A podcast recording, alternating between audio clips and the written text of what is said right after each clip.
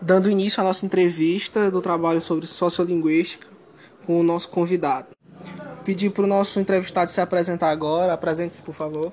Hélio Dias, 25 anos. Dando início à nossa bateria de perguntas, quero iniciar com uma pergunta. Hélio, como, como você define a sua condição social econômica nesse momento?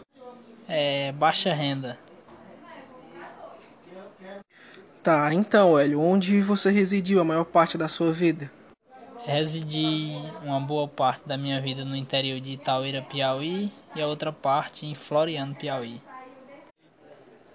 Então, Hélio, agora eu queria saber se você já, já estudou, e se sim, até onde você estudou? Ensino fundamental, médio, superior? Conta aí pra gente. Tenho o nível técnico e o superior incompleto. E hoje em dia, Hélio, na sua rotina, você consegue manter uma boa rotina de estudo? Sim, estou no mundo dos concursos, aí tenho que manter uma certa rotina de estudo e comprometimento. Bem, para finalizar agora a nossa última pergunta para você, a gente queria saber se você gosta da língua portuguesa, bem como da leitura. Sim, sim, gosto. É... Inclusive me chama muita atenção a questão de interpretação de texto, gramática, essas coisas.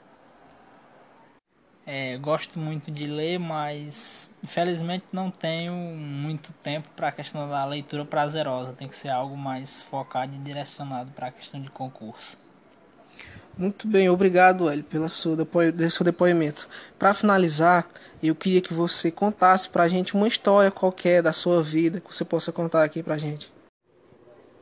Me lembro que uma vez eu tinha passado um dia aperreado, cheguei em casa, tomei banho e fui para universidade. Não consegui aprender nada porque tinha sido um dia como eu já disse, aperreado. Na hora de voltar para casa, eu peguei o, o ônibus da universidade. Apenas quando cheguei em casa, vim é, observar que, que tinha esquecido minha moto lá. Tive que voltar e pegar essa moto causou raiva e cansaço mais ainda, mais apirreio.